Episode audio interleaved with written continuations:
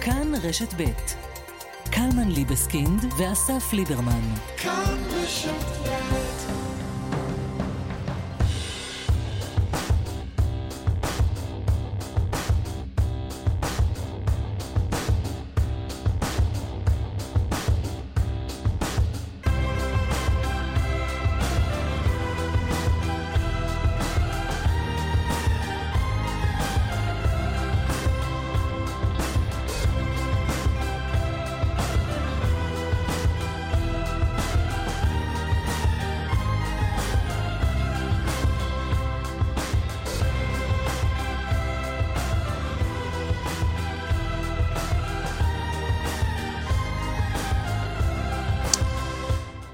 בוקר טוב.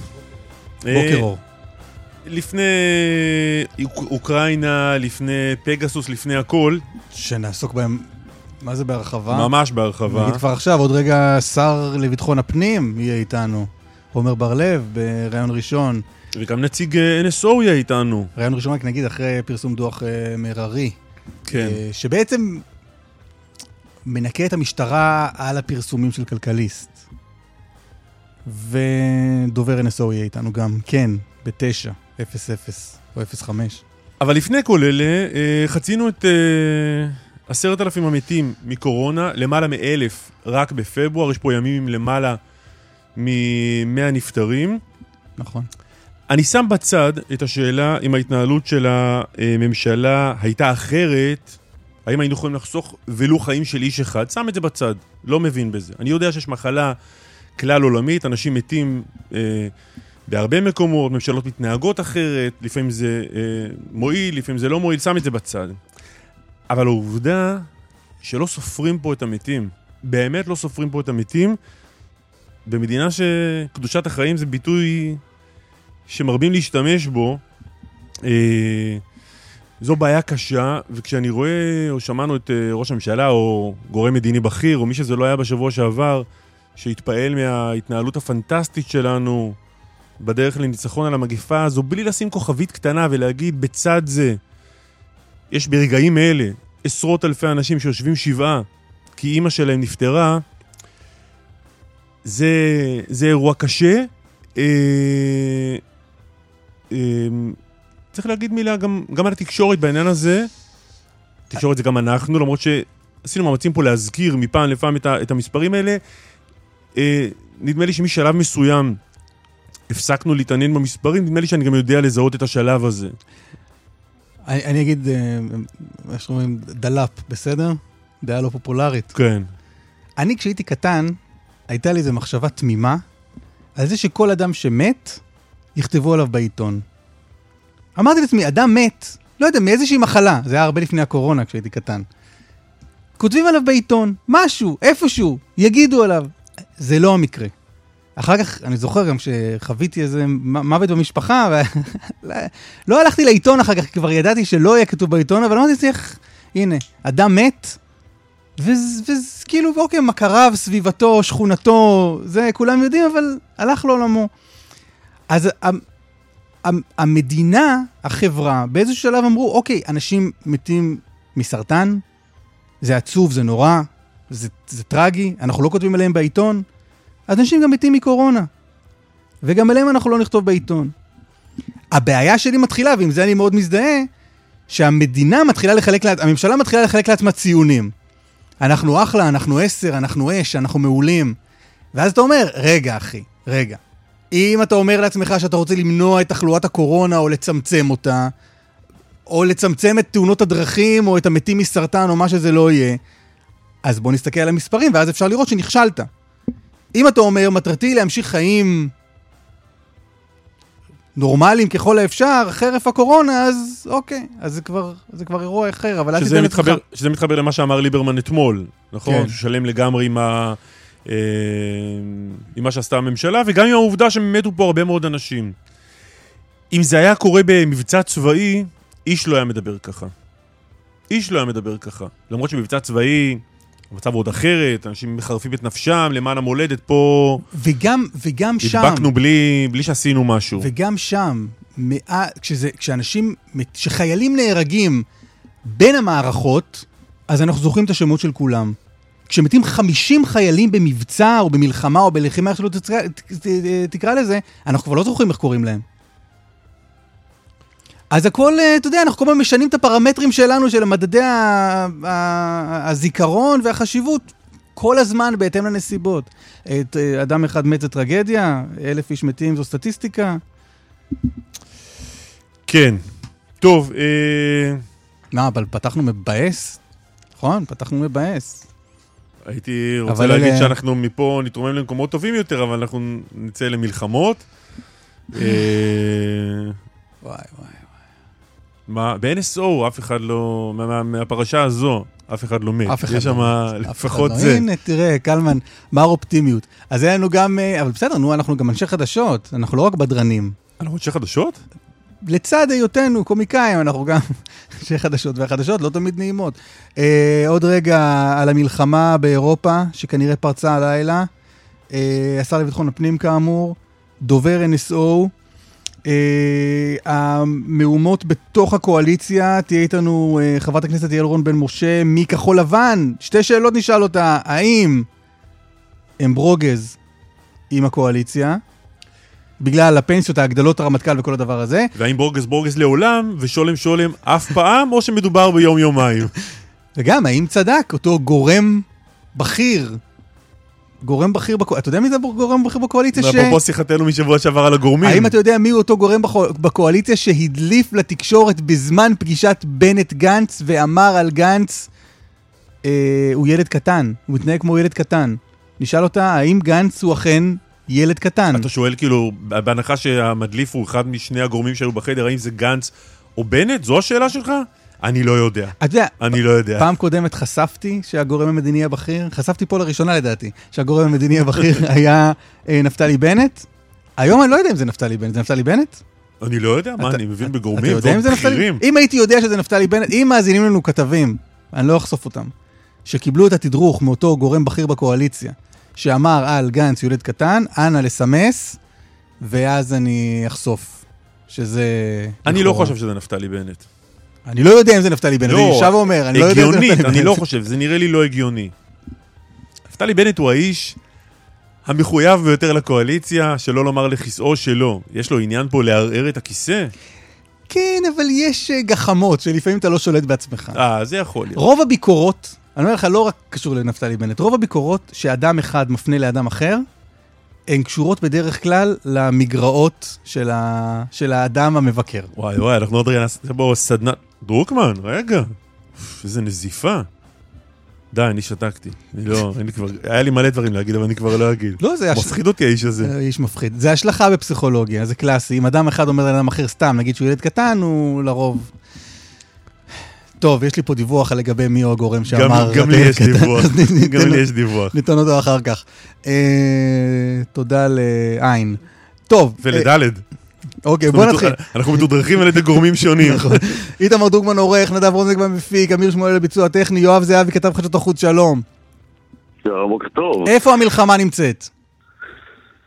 וואו, שאלות גדולות, אסף. תראה, אז uh, מה שקרה uh, בעצם במהלך הלילה, אחרי הנאום של ולדימיר פוטין, uh, הוא התחלה של תהליך שצריך להגיד שהוא נראה דרמטי, הוא אכן דרמטי, אבל הוא היה צפוי לפי כל מה שראינו בשבועות האחרונים.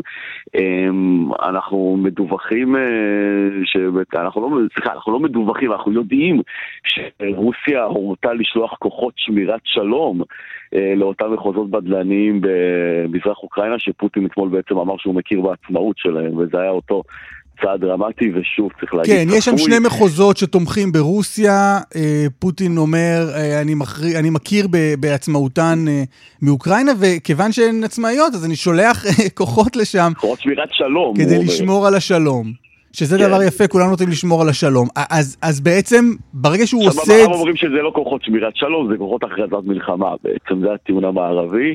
אה, אנחנו... לא, אבל ברגע שהוא את... עושה את זה, הוא פולש לאוקראינה. זה, ככה נראית, כ... זוהי הפלישה לאוקראינה שאנחנו מדברים עליה, נכון? גם אם קוראים לה שלום. אז זו התחלה של פלישה לאוקראינה, השאלה זה אם זו הפלישה לאוקראינה שאנחנו מדברים עליה, כפי שאמרנו. כי תראו, במערב בינתיים אומרים, אנחנו נטיל אה, עיצומים, אבל נטיל עיצומים על אותם שני מחוזות בדלנים, כלומר נאסור מסחר עם אותם מחוזות בדלנים, נטיל עיצומים על אה, אישים בכירים באותם מחוזות בדלנים, אבל לא מדברים עדיין על אותה חבילת סנקציות כל כך גדולה, שאמרו, אנחנו ניתן כאן תגובה נחרצת ונוקשה. נגד אה, רוסיה, אנחנו עדיין לא שם, וכאן השאלה מה הולך לקרות. כי כרגע נראה, לפי מה שאנחנו רואים ולפי התגובות במערב, שייתכן מאוד שאם זה יסתיים רק בסיפוח אותם אזורים שהכריזו על עצמאות, ש, שלגביהם בעצם פוטין הכיר בעצמאותם והכריזו בעצמם על עצמאות באמצע העשור הקודם, ייתכן מאוד שהמערב בסופו של דבר יבלע את הגלולה הזאת וזה יסתיים עם סנקציות באמת אה, ספציפיות שלא לא, לא אותה חבילה שעליה דיברו בכל שבועות האחרונים. אבל עזוב סנקציות, אותנו מעניינת המלחמה ממש. כן, הרוסים אה, צועדים... הטנקים היורים, הטנקים עוד לא יורים. אבל, אבל החיילים הרוסים צועדים ברגליהם? הם כבר הולכים קדימה? אז אין לנו עדיין דיווחים רשמיים בנוגע לעניין הזה, יש כמה כתבים זרים שנמצאים בשטח שאומרים שהם ראו שיירות צבאיות שזורמות לפאתי... אנחנו צריכים, רגע, אבל סליחה רגע, יואב, מה, אנחנו במאה ה-19, שאנחנו צריכים אה, כתבים זרים שיהיו עם הכוחות? אנחנו לא רואים דברים כאלה לא, מלוויינים, ממטוסים, מ-NSOים שמושתלים אצלם? רוגלה, אין רוגלה שם אצל זה?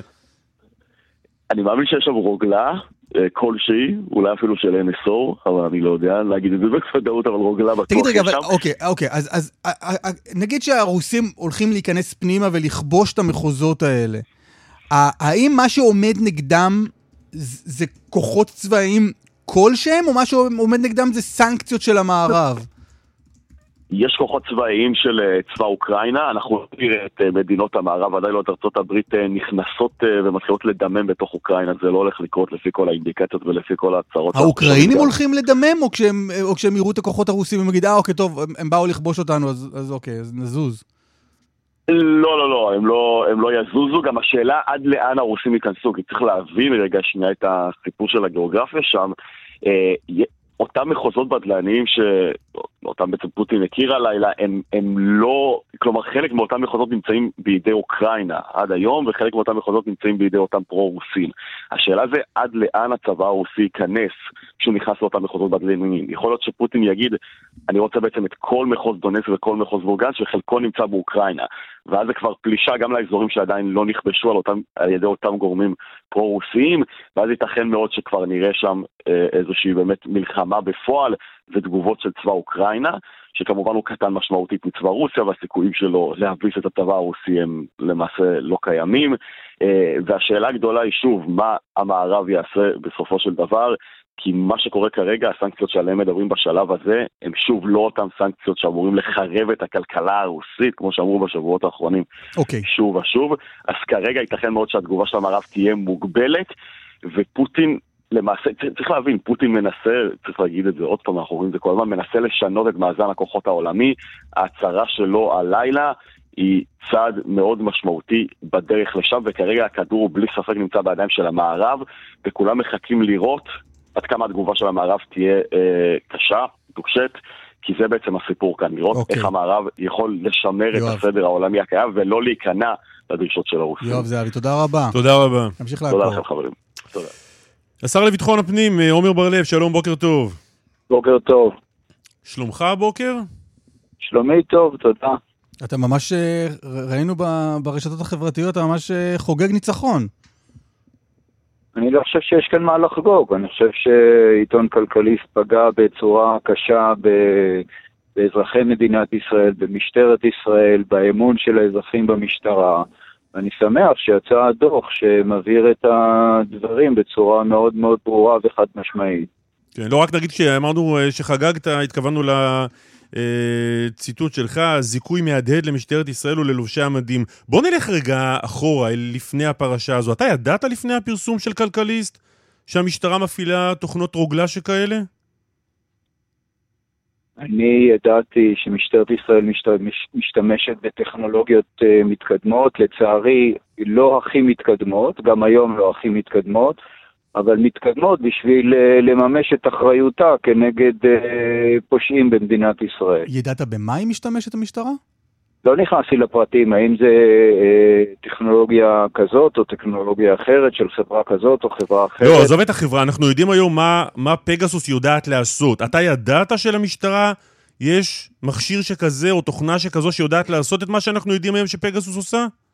אני אומר, אני, אני השבתי על זה.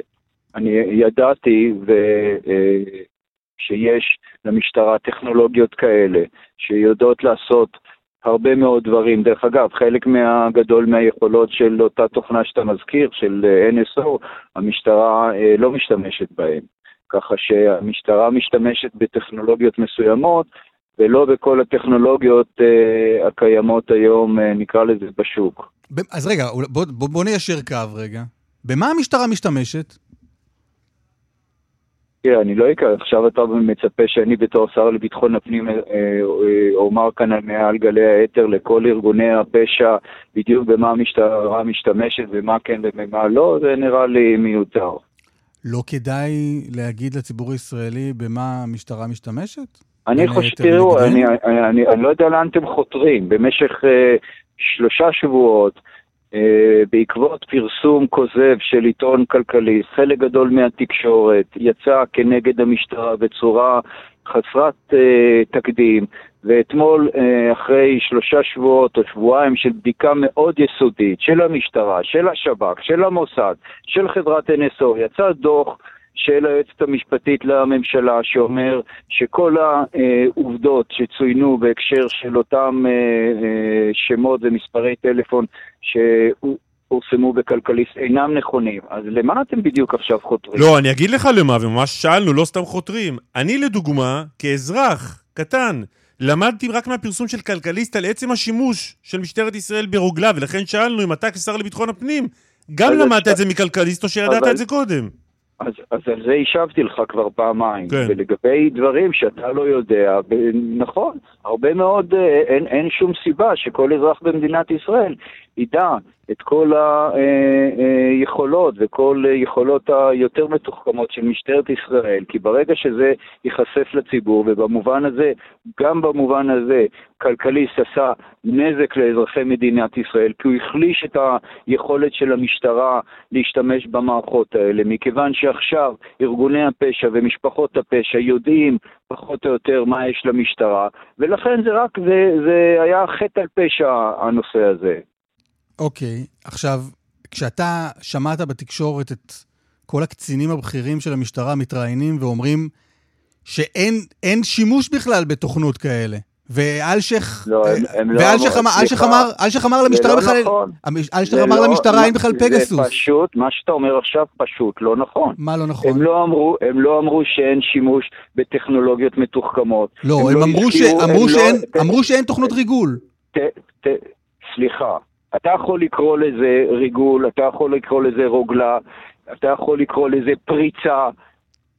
זה, כן. זה כל מיני ביטויים שהשתמשו בעיתון ובעקבות זה בתקשורת הישראלית בשביל להפוך את משטרת ישראל לארגון פשע. אז בוא רגע נשמע ביחד. מדובר, בוא רגע נשמע ביחד. מדובר בטכנולוגיות מאוד מתקדמות, אוקיי. שעל זה דיברו קציני המשטרה, שיש, שיש למשטרת ישראל ובמקרים שיש ראיות אה, או לחשש לביצוע פשע או לביצוע אוקיי. פשע, הם מקבלים אישור משופט מחוזי. לא, אני לא מדבר באוויר. לא, אז הנה, בוא נשמע ביחד, בוא נשמע ביחד. הנה ניצב משנה זיו שגיב, ראש מחלקת חקירות במשטרה. בריאיון אצלנו. יום אחרי, יום אחרי פרסום הפרשה הזו. המשטרה לא מפעילה את הכלים שנטען שהיא מפעילה. אנחנו לא מרגלים ואנחנו לא משתמשים בתוכנות ריגול, אנחנו משתמשים באמצעים סיגינטיים מתקדמים. המשטרה לא משתמשת בכלל באמצעים, באמצעים שנטענו? המשטרה משתמשת, כפי שהוא אמר, בטכנולוגיות מתקדמות. זה מה שהוא אמר. לא, מה אנחנו לא, המשטרה לא משתמשת בתוכנות ריגול. זה התברר כלא נכון. לא, לא, אתם קראתם זה אה, תוכנות ריגול, ואתם קראתם זה פריצה. פריצה לא זה דבר שלילי. המשטרה לא משתמשת בכלים שניתן שהיא משתמשת, כך אמר ראש מחלקת חקירות, והנה מתברר שהיא משתמשת גם משתמשת. אבל זה, אני חושב שהמאזינים שמעו אותך ושמעו אותי, וכל אחד okay. אוקיי. יחליט או תחליט לדבריו של מי הם נוטים. אוקיי, okay, אבל למשטרה יש פגסוס, נכון? המשטרה משתמשת בפגסוס. המשטרה משתמשת בתוכנות, לא רק של פגסוס, גם בטכנולוגיות נוספות. ב, ב, אה, במגוון, במרחב הזה, וטוב שהיא משתמשת בהם. כנגד פשיעה ועם אישור של בית משפט. הסבירו לנו הרבה מאוד ב, בימים האחרונים שהתוכנה הזו חשובה למלחמה בפשיעה החמורה, במשפחות הפשע, בטרור. מומו פילבר ואיריס אלוביץ' אה, מתיק 4000 נכנסים לרשימה הזו? תראה, אני חושב שפשע הוא פשע הוא פשע. והרבה פעמים אה, פשע של איש ציבור או, או של אה, אה, גורם ממלכתי הוא הרבה יותר חמור בעיניי, או, או בוודאי לא פחות חמור, מה, אה, מאשר פשיעה של, נקרא לזה במרכאות כפולות ומכופלות, של פושע קונבנציונלי, אוקיי? אז יכול להיות בעיניך שאיש ציבור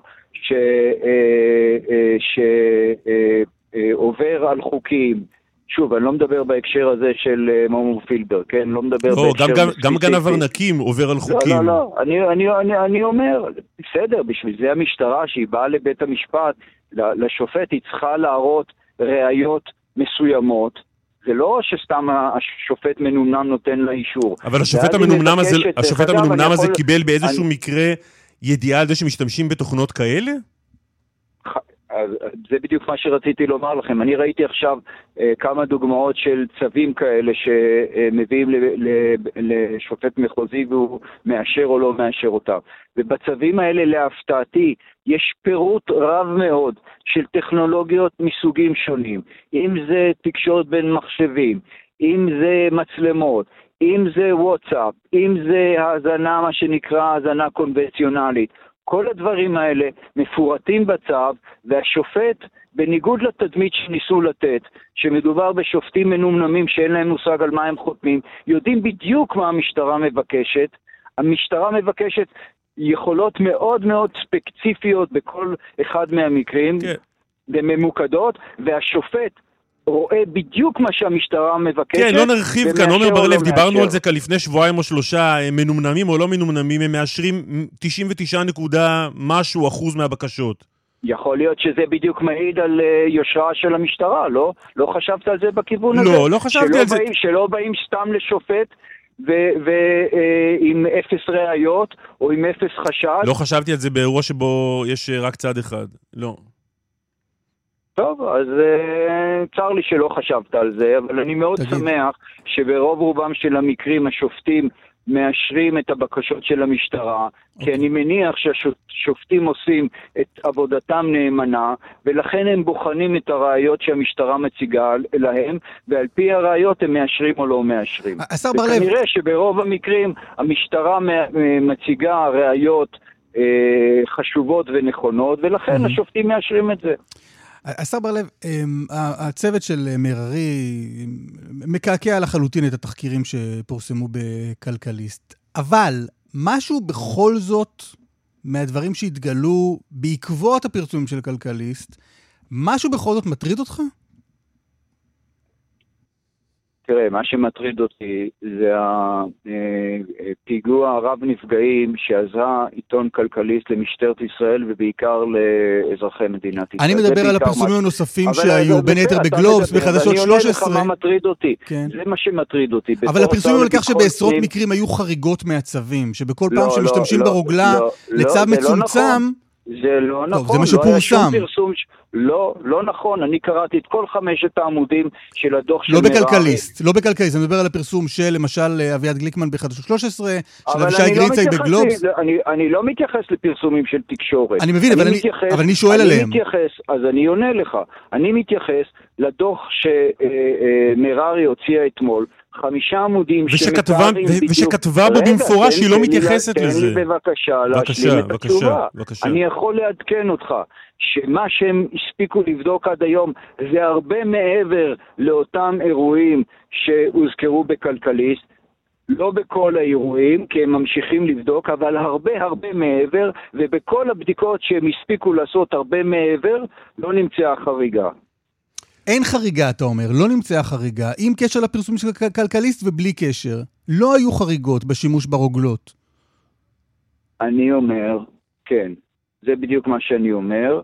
היה אה, אה, אה, אירוע לפחות אחד שאני יודע עליו, שבה המשטרה קיבלה אישור להשתמש ביכולת מסוימת, ברגע שהפעילה אותה, התוכנה כל כך מתוחכמת שהיא העבירה עוד אינפורמציה, שהמשטרה לא ביקשה עבורה אישור, והמשטרה גם לא, ש... לא השתמשה באותה אנחנו אינפורמציה. מדברים במקרה פילבר, אז נכון? אם, אז אם, נכון, אז אם אתה מדבר על חריגה, זה בהחלט חריגה, אבל לשמחתי, היא לא נעשתה בכוונה תחילה, ובר... והמשטרה לא, השת... לא השתמשה באותה חריגה ובאותה אינפורמציה שהייתה שם. אז אני חוזר שנייה אחת למה שהזכיר אסף קודם. גם אביעד גליקמן בערוץ 13, גם רבישי גרינצק בגלובס פרסמו שהצוות של אה, עמית מררי גילה שהמשטרה חרגה באופן שיטתי, רוחבי, לפחות בעשרות מקרים. זה לא נכון. רגע. אז הפרסומים שלהם לא נכונים. מצווי האזנה שניתנו לא, לה על ידי בית משפט. לא, כמה פעמים אתה תצטט לי כל מיני עיתונאים שאומרים כך ואחרת. אני אגיד לך למה אני... הפרסומים שלהם לא נכונים. אני אגיד לך למה, כי גם עמית מררי כותבת במפורש בדוח שלה אתמול,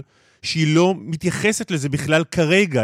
היא לא כותבת שזה לא נכון, היא כותבת ככה: הצוות עתיד להמשיך את עבודתו ביחס לבחינת העיסוק והטיפול המשטרתי בהאזנות סתר בדרך של תקשורת בין מחשבים, לרבות הרחבת הבדיקה בדבר הטענות לשימוש במערכות ללא צו מעבר לרשימת האנשים שפורסמו.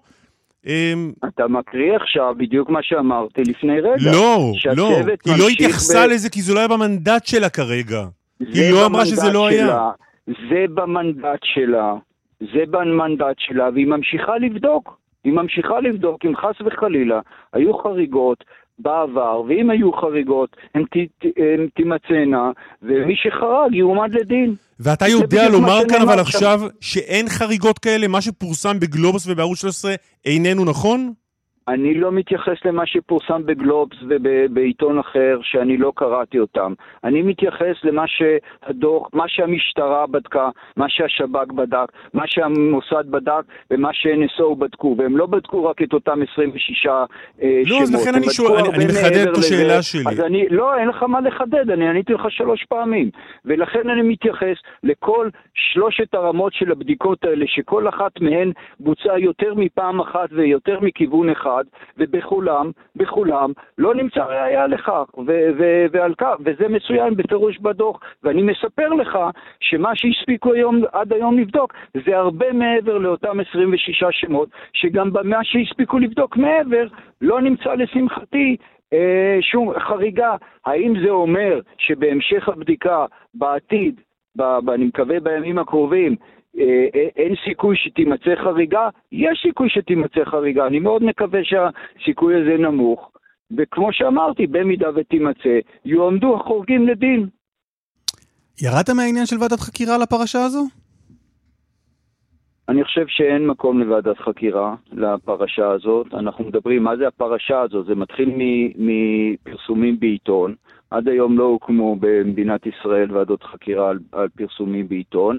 אבל הפרסומים האלה נבדקו, כפי שאמרתי, שתי וערב בשבועות האחרונים, התבררו כלא נכונים, ולכן אין מקום להקים ועדת חקירה. אני חושב שגם הצוות הזה, עם כל המיומנויות שלו, עם כל היכולות שהתווספו לו, זה צוות רציני, מקצועי, ואין לי ספק שהוא ימשיך לבדוק כן, לעומק ולרוחב ש... את כל מה שניתן. שאתה צייצת אה, שיהיה ברור, הוועדה הממשלתית וממלכתית תחקור לא רק את מה שפורסם, אלא גם את מה שעדיין לא פורסם. ואמרת, נבדוק האם גורמים פוליטיים עמדו מאחורי הפריצה לטלפונים של גנץ, של סער ושל פוליטיקאים נוספים. נבער את השחיתות נבער את השחיתות ונשמור על הדמוקרטיה, זו התחייבות.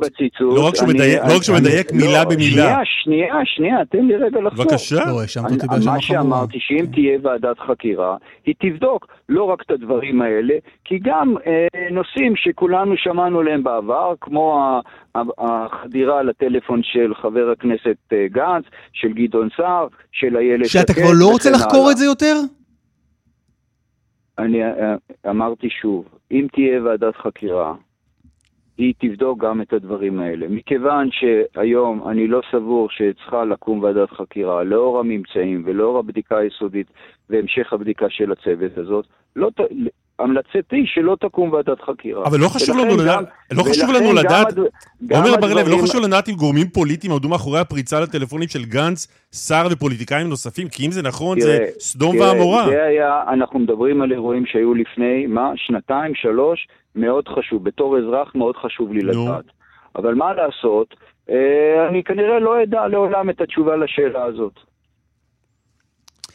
השר לביטחון הפנים, עמר בר-לב, תודה רבה על השיחה תודה הזו. רבה, תודה. תודה רבה, בוקר טוב.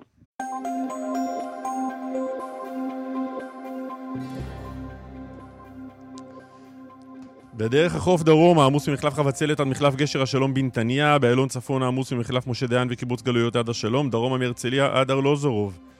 דיווחים נוספים בכאן מוקד התנועה כוכבי 9550 ובאתר שלנו. אחרי הפרסומות מה? אחרי הפרסומות, גורם בקואליציה, אתה רוצה לספר מי זה הגורם בקואליציה הבכיר? יש לנו את אותו שם אגב? לא יודע, תגיד אתה. לא, אנחנו לא נחשוף שם, תן לי לא, ציון נחשוף, אני שלו. הבטחתי שנחשוף שם. אה, כן, אז תחשוף. למה? כי זה לא, זה, אתה יודע, למה שלא נחשוף שם? סליחה, אני, הוא לא אמר לי הגורם הזה, הוא לא דיבר איתי. בוא בפרסומות נראה רגע, רק נגיד- אם הגורם שלך והגורם שלי גורם, הוא אותו גורם, ואז, כן, והצלבה ואפשר יהיה לפרסם? כן, ונראה שאנחנו לא מאותו מקום. רגע, רק נגיד למאזינים, נשתף גם אותם. הגורם. הבכיר בקואליציה אמר על בני גנץ שהוא מתנהג כמו ילד קטן, אוקיי? עכשיו, הוא לא אמר את זה, הגורם לא אמר לך, לא. נכון? אמר לעיתונאים אחרים. אנחנו שאלנו עיתונאים אחרים, מי זה הגורם, ואמרו לנו, אחרי הפרסומות, אם תהיה הצלבה בינינו, נגיד מי זה הגורם, ונדבר עם חברה, חברה בכירה בכחול לבן. טוב, רק נגיד שהצלבנו אה, מקורות לפני, ה... במהלך הפרסומות, כלומר, מי אמר, מי הגורם הפוליטי הבכיר בקואליציה שאמר על אה, בני גנץ שהוא ילד קטן, מתנהג כמו ילד, אה, וכל אחד אמר שם אחר. נכון? כן, אבל, אבל אולי אה, חברת הכנסת יעל רון בן משה, אה, שהיא גם מזכ"לית מפלגת כחול לבן, הידעת? כן. אה, אולי, אה, אולי היא יודעת, בוקר טוב. בוקר טוב. נו, מי אמר? פספסתי את האירוע, תסבירו לי על מה אנחנו מדברים. אוקיי. על אה, מי אמר למי? במאי האחרון הוקמה קואליציה, קואליציה שהורכבה מכל. מיני אגפים של המערכת הפוליטית, יהיו שיאמרו אגפים מפתיעים ש- שבאו להם ביחד. גם מפלגה שלכם, אגב, בקואליציה הזו. כן, שאת המזכ"לית שלה. כמה אחורה ללכת. אה, אתמול בערב, אה, או אחרי צהריים, פגישה בין אה, ראש הממשלה נפתלי בנט לבין שר הביטחון בני גנץ, שבמהלכה מודלף לתקשורת אה, שגורם בקואליציה אומר על בני גנץ שהוא מתנהל כמו ילד קטן. סביב כל הנושא של הפנסיות אה? התקציביות של זה. ואנחנו טועים, את יודעת במקרה מי, מי הוא הגורם הפוליטי הבכיר. אין לי מושג, אין לי מושג. חשבתי שתשאלו אותי מה היה בפגישה עצמה, בכל זאת בין ראש ממשלה לשר ביטחון. חברת הכנסת יעל רון בן משה, מה היה בפגישה עצמה? בכל זאת, אה, ראש ממשלה ושר ביטחון. בעצם אה, שר הביטחון אמר את מה שכבר אה, אנחנו אומרים מספר ימים להנהלת הקואליציה, שאנחנו מבקשים שהחוקים הביטחוניים יעלו להצבעה במליאת הכנסת ונתקדם בחקיקה הזו. בואי נגדיר חוקים ביטחוניים. חבילה של אה, חוקים, ממתווה השירות, מלגת ממדים ללימודים, הוספת תקנים למינהל האזרחי, וגם הסדרת תקופת השירות, מה שאתם קוראים הפנסיות. למה אמרת וגם? למה הפרדת את זה משאר הרשימה? כי אני מתראיינת כבר, זה רעיון אה, שלישי שלי הבוקר, ובסוף אה, זה תמיד אה, מגיע לזה, אז אני... מה זאת אומרת? איפה עוד. התראיינת הבוקר? שני חטאים חטאת הבוקר. אחד, שהתראיינת בשני מקומות אחרים, ושניים, שאת אומרת את זה בשידור. איפה. הכל שקוף וגלוי, אתם מבינים? אנחנו נגד שקיפות במקרה הזה. ערוץ הכנסת אצל אה, מורן אזולאי ורדיו קול חי אצל בצלאל, והנה עכשיו אני. איתכם ויש לנו עוד. יום עמוד. בסדר, זה... אבל ב- זה בחוקים, כמובן בחוקים של התוכנית זה מתקבל. החשוב ביותר. כן. לא, לא, אנחנו לא מחפשים פה אה. בכירות, מי יודע מה. תגידי, על מה- על מה הוויכוח? אתם- אתם אתם סוג של ברוגז עכשיו עם הקואליציה, נכון? לא, לא, לא. אנחנו לא? פשוט עומדים על שלנו. זה דבר שהוא אה, לפעמים אה, זה- מקובל. ככה ב- זה בברוגז. ברוגז זה ש-. ברוגז זה שכל אחד עומד על שלו. זאת לא, ההגדרה לא, מילונית של ברוגז. אני- אני נמצאת. עכשיו בכנסת, אני עוד מעט אלך לדיונים בוועדות, אני מנהלת בעצמי דיון היום בוועדה בראשה אני עומדת. כן, אבל אם אה, תהיה הצבעה בכנסת על חוק שיביא מי מחברי הקואליציה, לא תצביעו בעדו. אתה מתכוון למליאת הכנסת, כי אני היום הולכת להצביע גם בוועדת כספים, שאני מליאת חברה בה, הכנסת, וגם מה קורה במליאת. הכנסת? במליאת הכנסת אנחנו חושבים שצריך לתעדף אחרת את סדר היום, ולהביא ראשית את החוקים הביטחוניים. ואם זה לא יקרה, בליבת- תשלימי. אני מאמינה שזה כן יקרה, אם לא בשעות הקרובות אז בימים הקרובים, כי יש הסכמה רחבה בקואליציה שצריך לדאוג לחוסן הלאומי של מדינת ישראל. יש שלושה, אולי ארבעה, אני חושבת ששלושה חברי כנסת שהם אה, בקואליציה שמתקשים עם זה, אני מקווה שהם יתיישרו למשמעת הקואליציונית, ונמשיך את הוויכוחים אם אנחנו כבר ב- בוועדת חוץ כבר. בפרשנויות, אתמול בוועידת מקור ראשון, בני גנץ אמר שיש גורמים פוסט-ציונים אה, או לא יודע איך הוא הגדיר את זה בהקשר לחוקים האלה, לא תומכים, או... כן. מי, מי הם האנשים האלה? אה, יש גורמים בקואליציה, חברי כנסת בקואליציה, שלעיתים אה, נדמה אה, שאולי הם אה, מנסים לפרק את הביטחון מבפנים. אנחנו רואים את זה בכל מיני התבטאויות כלפי מערכת הביטחון, כלפי חיילי צה"ל, אה, ואנחנו לא ניתן לזה יד. מי? מי האנשים האלה? אני לא מעוניינת לנקוב ב- בשמות. ואם היית אני גם- מעוניינת, נניח, לנקוב בשם אחד? לא, לא, אתה לא תגרור אותי לשם. חלילה, אבל- אבל- את אומרת המחלוקת היא על חוקים ביטחוניים שאתם רוצים לקדם. נכון. מה הם, החוק, מה הם החוקים צריך- הביטחוניים? אז קודם כל, מתווה השירות. היום אה, 50% מגילאי ה-18, מבוגרי כיתה י"ב, מתגייסים לשירות בצה"ל. אנחנו חושבים שצריך להסדיר את העניין הזה, לייצר מסלולים נוספים של שירות לאומי, של שירות אזרחי. למה ששנה שעושה צעיר חרדי בזק"א או באיחוד הצלה לא תיחשב מי, במק... כשנת מי שירות? בקואליציה מתנגד לזה? זה לא מגיע בכלל לסדר היום, אבל תראה, בממשלה זה, זה, זה וחוקים נוספים, אה, כמו מלגת ממדים ללימודים, אה, וכמו... אה, לא, כי אנחנו יודעים השירות. שבקואליציה יש התנגדות לסיפור הזה של מה שמכונה הגדלות הרמטכ"ל. אה, מה זה בקואליציה יש התנגדות? רוב חברי הקואליציה תומכים בזה.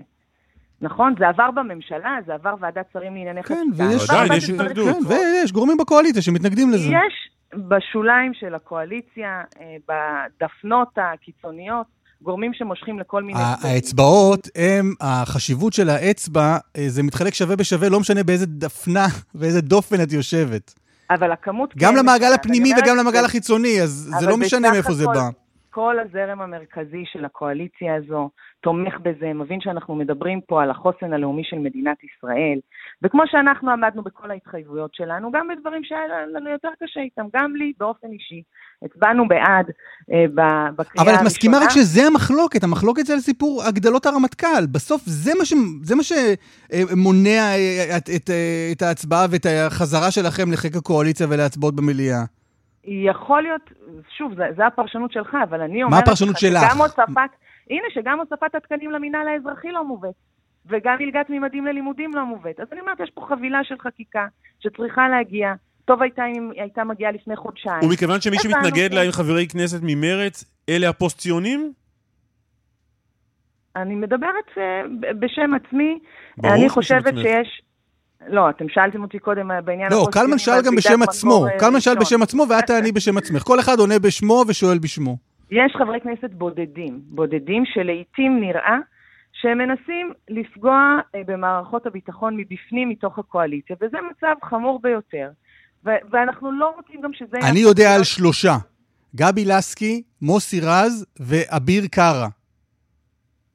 לפחות לגבי שני השמות הראשונים, אני מסכימה איתך שלעיתים הפעולות שלהם אל מול חיילי צה"ל... לא, לא, לא, נכון? אל- אל תדביקי את זה אליי. אני לא אמרתי שהם פועלים מול חיילי צה"ל. אני אומרת שאני חושבת שהפעולות שלהם לעיתים מול חיילי צה"ל מחלישות את המערכת, ואסור שכך יהיה. אה, לעניין אביר קארה, תראה, אנחנו... ואלה הפוסט-ציונים שעליהם דיבר אתמול בני גנץ. אני חושבת ש, שזה הכיוון, אבל אני, אני באמת לא, לא חושבת שזה הנושא. הנושא הוא באמת השמירה על העוצמה הביטחונית של מדינת ישראל, על זה שצעיר בן 18 יודע שכשהוא מתגייס לצה"ל, גם אם הוא בתפקיד שהוא בהמשך, בגיל 25 או בגיל 27, ירוויח 8,000 שקל. לא, רגע, אבל רק כדי. להבין, אז אביר קארה גרם, אה, אה, חבר לגורמים הפוסט-ציוניים ממרץ? לא, אתה לוקח את זה לכיוונים לא נכונים. אבל אני... מצטער, אז כנראה לא יפטרו אותי בתום הרעיון הזה. לא הייתי מציעה לקחת את השיח שוב למקום של השיסוע. אני לא חושבת שנכון לשסע בין בעלי עסקים ללוחמים, בין מורות לקצינות. בואו, צה"ל... אז אולי לא כדאי להגיד על גורמים בקואליציה שהם פוסט-ציונים. סתם, אני- לא, זה. פוסט-ציונים במובן המחבר, אה, המאחד. אה, זה היה אתה מפריד. חושב שזה, שזה זה הנושא, ומי אמר למי, אה, מה אמרת? לפעמים. לפעמים, האמת, האמת, זה- כן, כאזרחי ישראל, חשוב לנו לדעת, אם יש בקואליציה. גורמים פוסט-ציונים שפוגעים בחיילי צה"ל, אה, חשוב לדעת. להיזהר מפניהם אולי. חשוב לשמור על המקום המאוד מאוד חש... אה, מכובד של צה"ל ושל מערכת הביטחון. אני יכולה להמר שזה משהו שחשוב ל-90% מ- מאזרחי המדינה, כולל כאלה שהם במה שאתה אה, קודם אה, ציינת ונתת כל מיני הגדרות. והדבר הנכון הוא שסדר היום של הכנסת יהיה בהתאם. אנחנו נעביר את החקיקה הזאת בקריאה ראשונה במליאה. היא תגיע לוועדות, ובוועדות יהיו, יהיו תיקונים.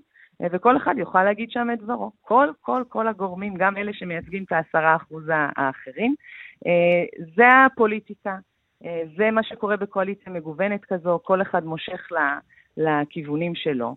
ואנחנו החלטנו שלפני היציאה לפגרה, אנחנו אה, מעבירים את החקיקה הביטחונית הזו, ששוב, היא חשובה לרוב חלקי הקואליציה הזו.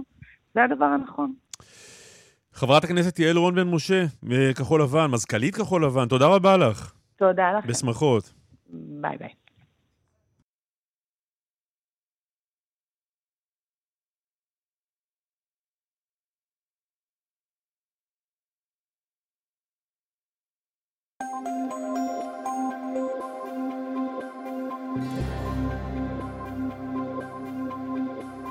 דרך 6 לכיוון דרום עמוסה ממחלף תל קשיש עד מחלף עין תות.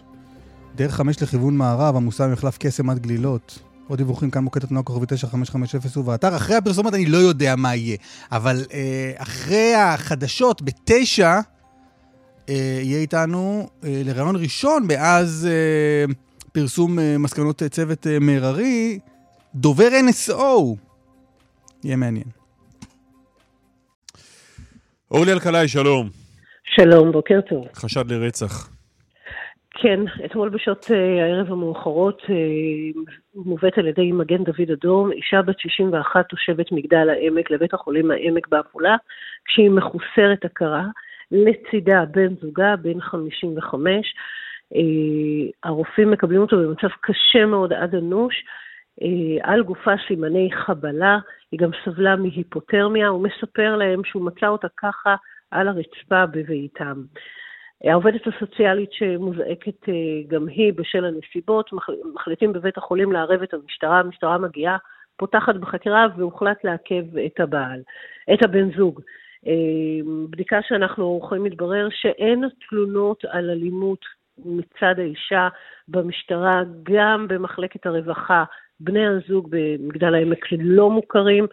אה, במהלך, לפנות בוקר נקבע מותה של האישה בבית החולים. אה, היא מוכרת כאישה סיעודית שסובלת ממחלות רבות מאוד וקשות מאוד.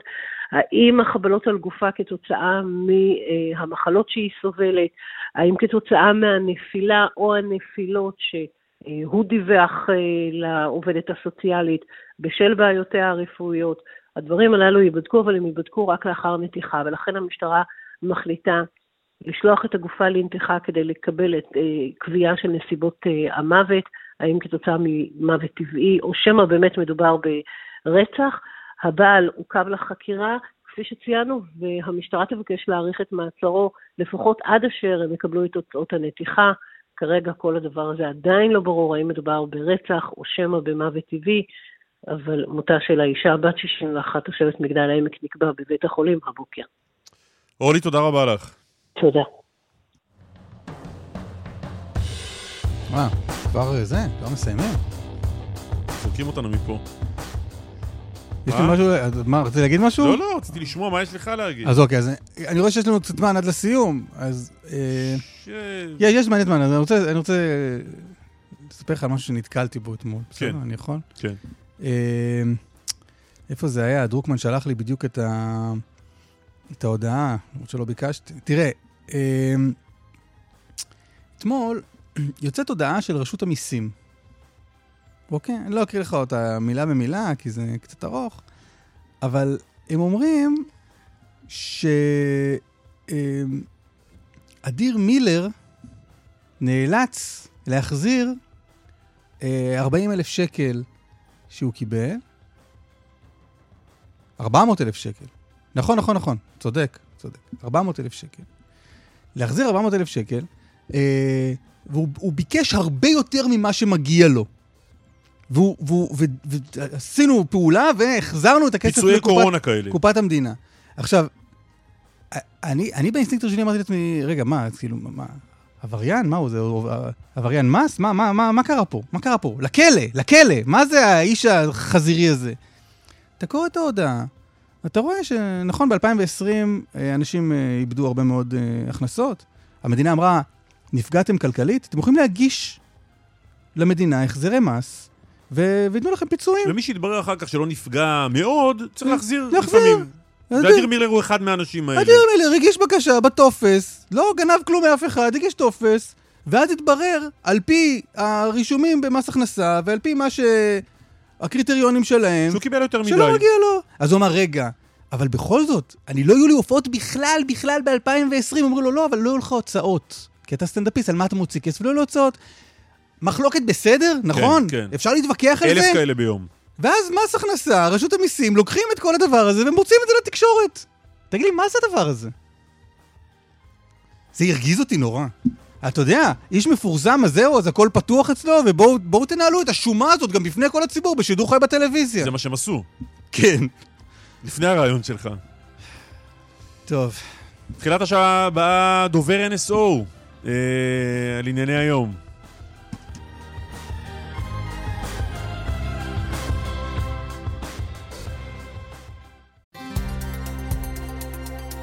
רשת ב' קלמן ליבסקינד ואסף ליברמן. כאן רשת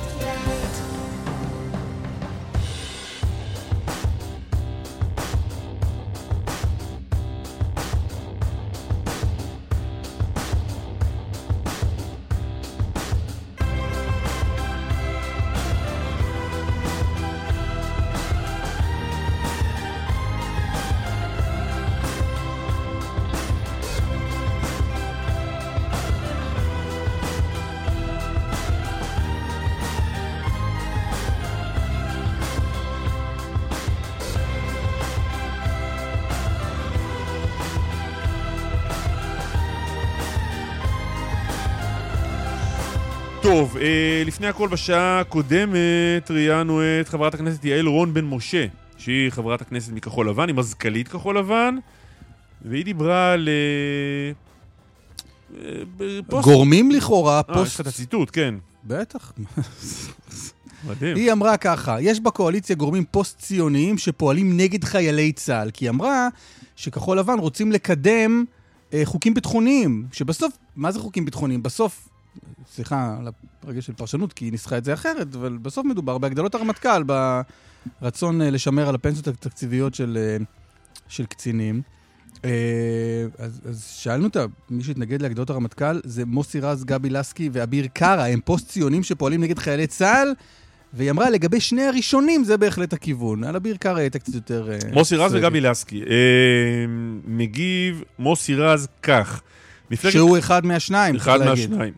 מפלגת כחול לבן מגינה בחירוף נפש על הפנסיות המנופחות של אנשי הקבע, כאילו יש קשר בינן ובין ביטחון המדינה. מי שמסכן את ביטחון המדינה הוא מי שלוקח את כספי תקציב הביטחון לכיסם הפרטי של אנשי הקבע.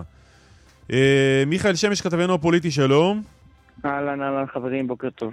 דרמה גדולה. אתם יודעים, זה דרמה קטנה ועוד דרמה קטנה שמצטרפות יחד למה שבאמת... אה, נראה כמו אירוע משמעותי מאוד uh, בקואליציה. אנחנו מדברים עכשיו על uh, ההתפטרות הצפויה של uh, השר אלי אבידר. תראו, הוא מסתובב בכנסת עם בטן מלאה כבר שבועות, חודשים. כזכור לכם, הובטח לו להיות שר ביצועי, שר משמעותי, שר עם תיק. עבר את כל התלאות האלה, קיבל שר בלי תיק. רגע, הוא הולך לי, הוא, הוא מתכוון להתפטר? זו הכותרת שיוצאת בדקות האחרונות? כן, והוא מתכנן, הודיע היום שהוא יכנס למסיבת עיתונאים בשעה שתיים, שבה אם לא תהיה דרמה של הרגע האחרון, הוא צפוי להודיע על כך שהוא אה, מתפטר. צריך להגיד, הוא היה חבר בישראל ביתנו, עכשיו הוא איזה מין אה, חבר אה, בודד עצמאי בקואליציה. נכון, הוא נכון. שר שאינו חבר כנסת. עכשיו נכון, שהוא התפטר... מטעם החוק הנורבגי, וברגע כן. שהוא מתפטר... הוא חוזר להיות חבר כנסת. הוא יחזור להיות האצבע ה-61 חבר כנסת של אה, הממשלה. שכאילו על המכסה של ישראל ביתנו. לא, אני חושב שהוא עדיין בישראל ביתנו, לא? אה, על הנייר כן, שאלה מה זה אומר להיות אה, חבר בישראל ביתנו, הוא לא ח"כ. לא, קודם כל על הנייר, הוא לא הופרש מה... כן, לא, לא היה שום תהליך פורמלי של אה, הפרשה, אבל הוא בהחלט מחוץ למשחק, הוא כבר מתנהל בצורה עצמאית, הוא פועל כמפלגת יחיד בממשלה, לפחות זה מה שקרה עד עכשיו, הוא בעצם ישב ושתק, חיכה, חיכה, חיכה. היו לו כמה דרישות, כנראה שהדברים הללו לא קרו. מה הוא הכי רצה? מה הייתה הדרישה המרכזית? תיק. תיק. השר קיבל שר, חיכה לקבל גם תיק, אבל התיק הזה לא, לא הגיע, ויש לו גם ביקורת מאוד חריפה על, ה, על ההתנהלות של הממשלה אה, בכמה... כן. יש לו כמה דברים לו, לו, הוא היה, לו הוא היה איתנו אה, הבוקר הזה, היה אומר לך, עזוב תיק, לא תיק, אני לא מרוצה מהתנהלות הממשלה. נכון, יש לו ביקורת חריפה על התנהלות הממשלה. לא, אני חושב שהאיום הזה ספציפית שלו, הוא כזכור לכם, כשהוא קיבל את השר בלי תיק, הוא התחייב שאם הוא לא יקבל תיק אז הוא יתפטר. אז זה בלי שום קשר איזושהי התחייבות שהוא חייב לפרוע אבל מיכאל, יש לנו מושג האם הוא הולך להתחיל לתפקד כאופוזיציה כרגע? אה, אז זהו. מהיכרותנו את אה, אה, השר אלי אבידר, הוא בהחלט יודע לפעול באופן עצמאי ועל פי שיקול הדעת שלו. וכן, אלי אבידר מסוגל לעשות כאב ראש גדול מאוד מאוד, כמו כמה מפלגות יחד. מצד שני, מהיכרותנו איתו, אני לא כל כך רואה אותו הולך ומיישר קו עכשיו עם הליכוד או בנימין נתניהו באופוזיציה. אבל תראה, באמת שלא צריך ליישר קו עם הליכוד כדי לגרום לממשלה הזאת אה, להתפרק. בסוף, כשהכנסת לא מתפקדת, וצריך להגיד את זה, כבר כמעט שלושה שבועות, שהכנסת פשוט לא עובדת, אין חקיקה, אין דיונים, אין שום דבר, רק בגלל שכל פעם מפלגה אחרת מחליטה לסיים את האירוע ולעשות ברוגז ולא להשתתף בהצבעות, אז אם עוד חבר כנסת אחד הולך עכשיו חבר כנסת אחד שאנחנו יודעים שהיה מסוגל וכבר אה, עשה כמה, כמה דברים מאוד משמעותיים, מסוגל לחזור ולהתחיל להשפיע מתוך הכנסת, אלי אבידר, זה בהחלט בהחלט דבר. סתם אני אתן לכם דוגמה, אנחנו מדברים על משבר הפנסיות, אז מנסים לפתור אותו, מנסים להשיג 61 אצבעות. את אלי אבידר אף אחד לא יכול לשכנע להצביע על הדבר הזה בקלות. אי אפשר להפעיל עליו מנופים שאפשר להפעיל על כל ראש מפלגה אחר ועל כל מפלגה אחרת שמחויבת לפעול בקואליציה. הוא יכול לעשות באמת מה שהוא רוצה, ולכן זה כאב ראש אדיר לנפתלי בנט, ליאיר לפיד, שבאמת באמת אה, נמצאים כבר בבוץ עם אה, בני גנץ ועם אה, מפלגת רע"מ, להתמודד עכשיו גם עם אלי אבידר, זה עשוי להיות אירוע לא פשוט בכלל. מיכאל שמש, תודה לך. תודה לכם, שיהיה בוקר טוב. עכשיו אנחנו עם דובר NSO, עודד הרשקוביץ, שלום, בוקר טוב. בוקר טוב. מה נשמע? מה קורה? נהדר, אצלכם? סך הכל לא רע. בסדר, אבל uh, לא, לא עשו מי יודע מה הבדיקה הנרחבת בענייננו. וטוב היינו, שככה. אז היינו רגועים כל השבועות האלה. מה אצלך? גם לא עשו בדיקה נרחבת בענייננו. העניין שהייתם קשורים אליו באופן ישיר או עקיף, איך שתרצה לראות את זה. NSO, חברה שמייצרת טכנולוגיה שבימים האחרונים, לשמחתי, התברר, אה, מה שאנחנו טוענים לאורך כל השנים, שבשנת 2022 אי אפשר להילחם בפשיעה ובטרור ללא הכלים האלה. לא משנה אם הכלים האלה קוראים כלים של NSO או כלים של חברה אחרת. אם אנחנו רוצים להיות לפני הפושעים, לפני הטרוריסטים, אנחנו רוצים כאזרחים לחיות בעולם בטוח, אנחנו צריכים את הכלים האלה שמייצרים אה, אה, ב-NSO אה, ולהילחם בכלי סייבר שיהיו צעד אחד לפני אה, אה, הפושעים. מהצד השני, התברר שכמו כל התחקירים, או מרבית התחקירים במהלך השנים, כנגד החברה, אה, יחס הפוך בין גודל הכותרות לאמיתות העובדות. אה, ולשמחתי, גם במקרה הזה, מה שהתחיל בכותרות ענקיות, התברר שהסוס הוליד עכבר. אז בוא, בוא רגע נדבר על הסוס הזה. אתה יכול לעשות לנו רגע איזה סדר? מה NSO מכרה למשטרת ישראל? טבע הדברים, מה ש-NSO מכרה למשטרת ישראל, צריכים לשאול את משטרת ישראל, אנחנו לא מדברים על לקוחות שלנו, אני יכול באופן כללי, מה שכבר ברור. אה, כל אחד מאיתנו יכול לדעת על עצמו, וככה כולם מתנהגים. אנחנו עברנו ב-2007, ברגע שהמצאו את הסמארטפון, אה, לשימוש מ-voice אה, או שיחות טלפון לכתיבה באמצעות אפליקציות מוצפנות שכל אחד מאיתנו משתמש בהן, וואטסאפ, פייסבוק, טלגרם, כל הסוגים. וברגע שאנחנו הפכנו, את ה, העברנו את המידע ממלל לכתיבה, אנחנו בעצם אה, אה, מקשים על ארגוני המודיעין ואכיפת החוק לדעת מה אנחנו עושים. ואם אנחנו מעבירים, אה, מתכננים לעשות איזשהו פיגוע, ואנחנו כותבים את זה, אז אם מישהו מאזין לנו, הוא לא יכול לדעת, ולכן הוא צריך כלי שידע מה אנחנו כותבים ומה אנחנו מתכננים, אם אנחנו פושעים.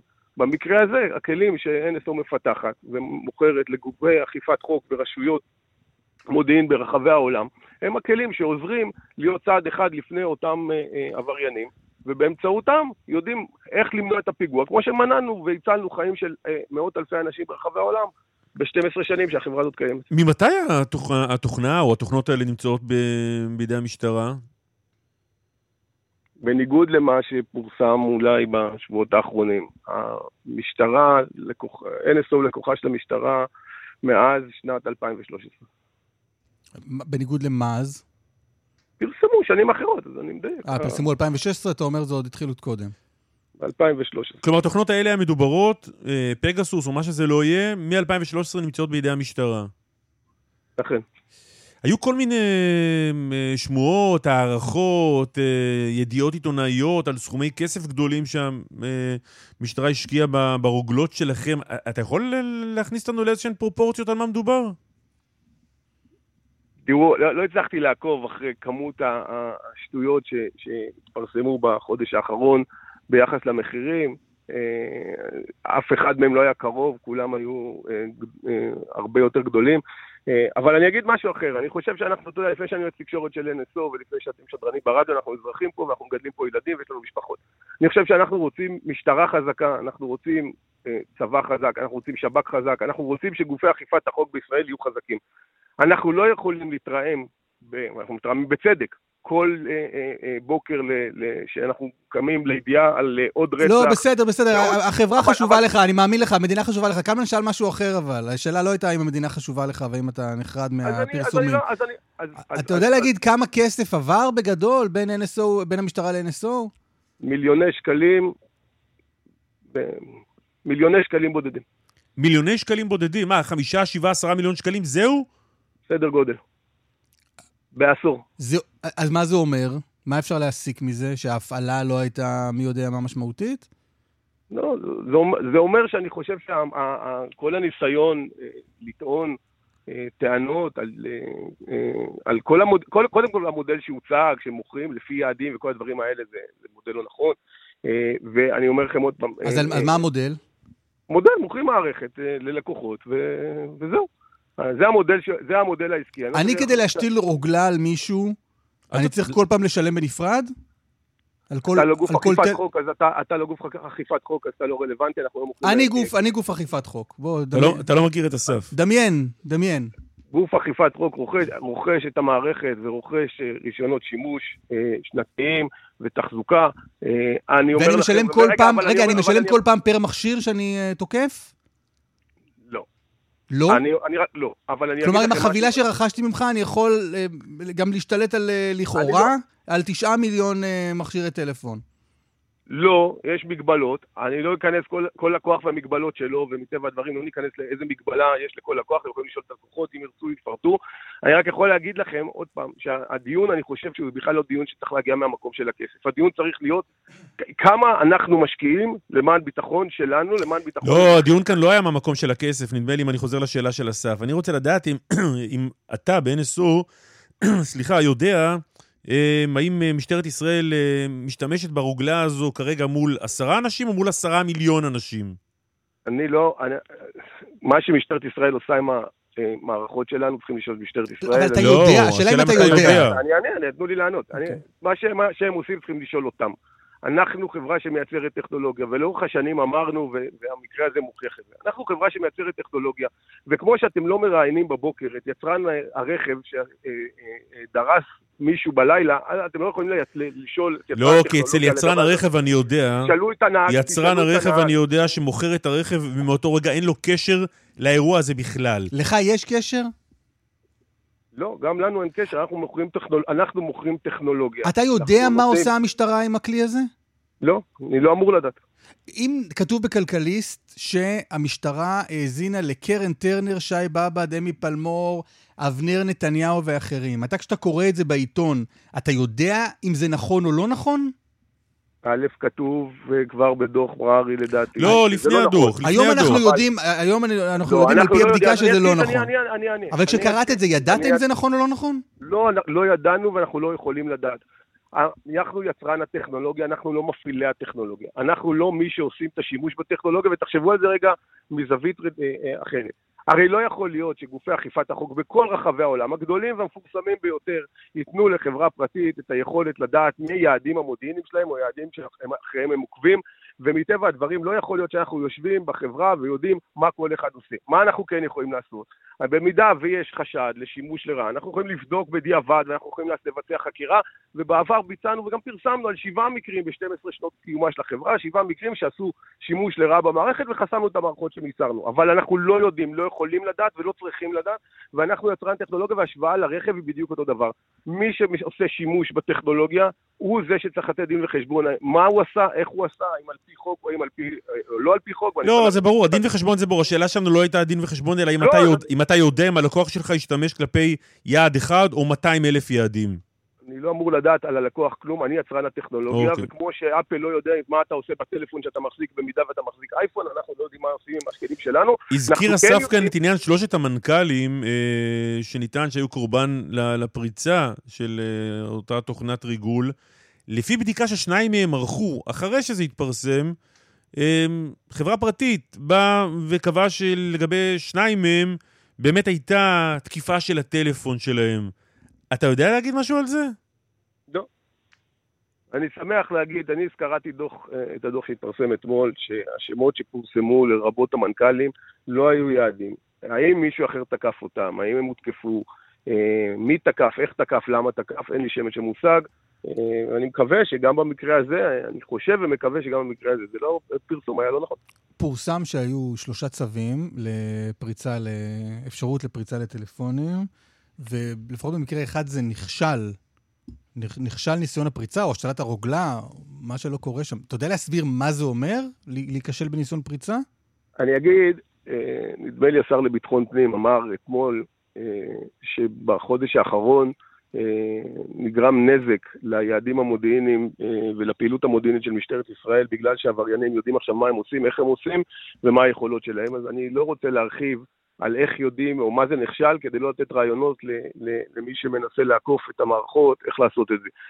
אתם צריכים להבין אבל שטכנולוגיה, כמו כל טכנולוגיה, היא לא מאה אחוז, היא לא תמיד, צריכים לעשות שורה של דברים. בגלל זה מי שהכיר את ה... אה, אה, אה, ומכיר את הפרסומים על החברה במהלך השנים יודע כמה אה, אה, הפרסומים האלה, ש, ש, שכל פעם שאיזה טלפון אה, לא בסדר, אז תמיד החשוד המיידי זה NSO, וזה בסדר, אנחנו חברה מובילה עם הטכנולוגיה הכי טובה שיש בעולם, אבל אה, מאשימים אותנו כל פעם שמשהו לא בסדר, מאשימים אותנו. אז אנחנו יכולים לדעת שמי שמכיר קצת את העובדות יודע ש... מרבית הפרסומים במהלך השנים ש, שנקשרו לחברה הזאת, וגם במקרה הזה, לא קשורים לחברה, לא קשורים לאנשים שלה, ו-800 עובדי החברה, המנכ"ל, ההנהלה, לא, אבל היום, כל רגע... פעם מחדש, סופגים כל פעם מחדש את קיתונות הביקורת והפייק הגדול הזה. רגע, אבל היום, רגע, רגע, אבל, אבל עודד, היום אנחנו כן יודעים שנעשה שימוש בפגסוס על ניידים של אזרחים ישראלים, נכון? אמנם אנחנו יודעים שנעשה שימוש במערכות של NSO אה, כנגד עבריין, עבריינים חשודים בעבריינות במדינת ישראל על פי צו של שופט. אבל כשאומר מנכ"ל NSO לפני חצי שנה לאילנה דיין בגלי צה"ל, לא מאפשרים שימוש בפגסוס על ניידים ישראלים, הוא לא אמר תקשיב, אמת? תקשיב לרעיון, הוא אמר אמת, כמו שאנחנו אומרים גם היום. תקשיב לרעיון מתחילתו עד סופו. תקשיב באיזה הקשר שואלים אותו. מדברים איתו על מערכת שנמכרת בהמשך לצו הייצוא אה, מערכת שנמכרת לחוץ לארץ, והוא מדבר ומסביר על מערכות שנמכרות החוצה, איך הן לא יכולות לרגל על אזרחי מדינת ישראל, והן אכן לא יכולות, הן לא יכולות לעבוד על אה, מספרים של 972 ו-001. אה, מן הסתם, מערכת שנמכרת בתוך מדינת ישראל, לא על פי חוקי הייצוא, ולא למנוע ריגול חיצוני פנימה, ולרשויות אכיפת החוק, ועל פי צווים של נשיא או סגן נשיא כלומר, אתה אומר, כשאתם מוכרים, זה, כשאתם מוכרים את זה לרשויות זרות, הם לא יכולים לעשות שימוש במערכת על אזרחים ישראלים, זו הייתה הכוונה. הכוונה של NSO יש טכנולוגיה מגוונת, מספר מערכות, ודיברנו על מערכת מסוימת שנמכרת למדינות זרות, לגופי אכיפת חוק במדינות זרות, ודיברנו עליה עם היכולות שלה, ואנחנו עדיין עומדים, ומה שמנכ"ל החברה, שלו חוליו אמר, ומה שהוא אומר 12 שנים, הוא עומד מאחורי זה, אמר אמת, סימן קריאה. תגיד, מילה טכנית אחת על הרוגלה הזו. בגדול, אם היא מושתלת אצלי, אני ערום לגמרי, נכון? היא יכולה לשאוב את כל הטלפון שלי. עוד פעם, אני לא רוצה להיכנס למה יכולה או לא יכולה. ואם היית יכול קצת? אבל אני לא. אני, בוא, בוא נגיד ככה. אה, כי הדברים אה, פורסמו, אנחנו עסקנו בזה כל החודש האחרון. אתה רוצה, בסדר, אבל, אתה, אבל תראו, תראו את הפער בין הכותרות ובין הסיפורים, ובואו נחשוב עוד פעם, נעזוב... לא, לכן כדי שלא יהיה פער, אני שואל אותך, כדי שנדע בדיוק. אני, אבל אני רוצה, אנחנו גם רוצים חלק מה, מהיופי במערכות האלה, זה שגם נשאר, נשארת עמימות כדי אה, לא לספק את כל המידע למי שמנסה לעקוף אותם. הטענה בסוף... שפורסמה בכל מקום היא שאתם, שהמערכת יכולה לשאוב הכל. שיחות טלפון, הקלטות, תמונות, אנשי קשר, אני מציע אה, שתשאל, מיילים. אני מציע, אני מציע שתשאל את משטרת ישראל, אני יכול להגיד רק שבסוף המערכות אה, אה, האלה יכולות לעשות מה שהצו והחוק מאפשר להם. השר בר-לב דיבר על הנזק שנגרם אה, למלחמה בפשיעה בעקבות הפרשה הזו? איזה נזק נגרם ל-NSO? אני חושב שהנזק שנגרם ל-NSO זה הנזק שנגרם כל פעם, פה כל מספר חודשים אנחנו קמים בבוקר, פרויקט פגסוס ופרשת פגסוס ופרשת NSO, כל פעם זה יותר גדול, יותר דרמטי, האותיות ביותר בולד, זה יותר חזקות, וה- וה- וההתלהבות של חלק מהאנשים שמסקרים את החברה עולה, ואנחנו פעם אחר פעם, אה, במשך שנים, תחשבו רגע באמת על אותם עובדים, באמת הכי טובים שלנו, אנשי המתכנתים והמהנדסים הכי טובים שיש במדינת ישראל, גדלו ביחידות הכי טובות. מפתחים מערכות שאנחנו יודעים שמצילות חיים, אנחנו יודעים על פיגועים שנמנעו בזכות המערכות האלה. כן, בסדר, עודד, אבל בסוף רגע, רגע, גם... לא, אבל בסוף המערכת הזאת היא כלי נשק. המערכת הזאת היא כלי לאיסוף מודיעין.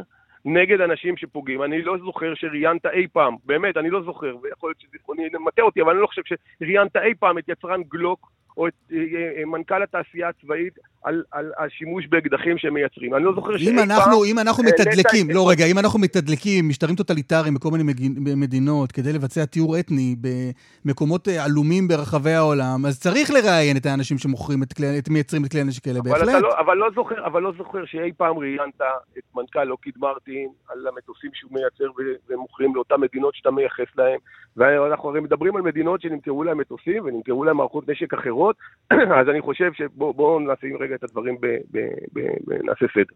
המערכות ש-NSO מייצרת הן מערכות טכנולוגיות לאיסוף מודיעין.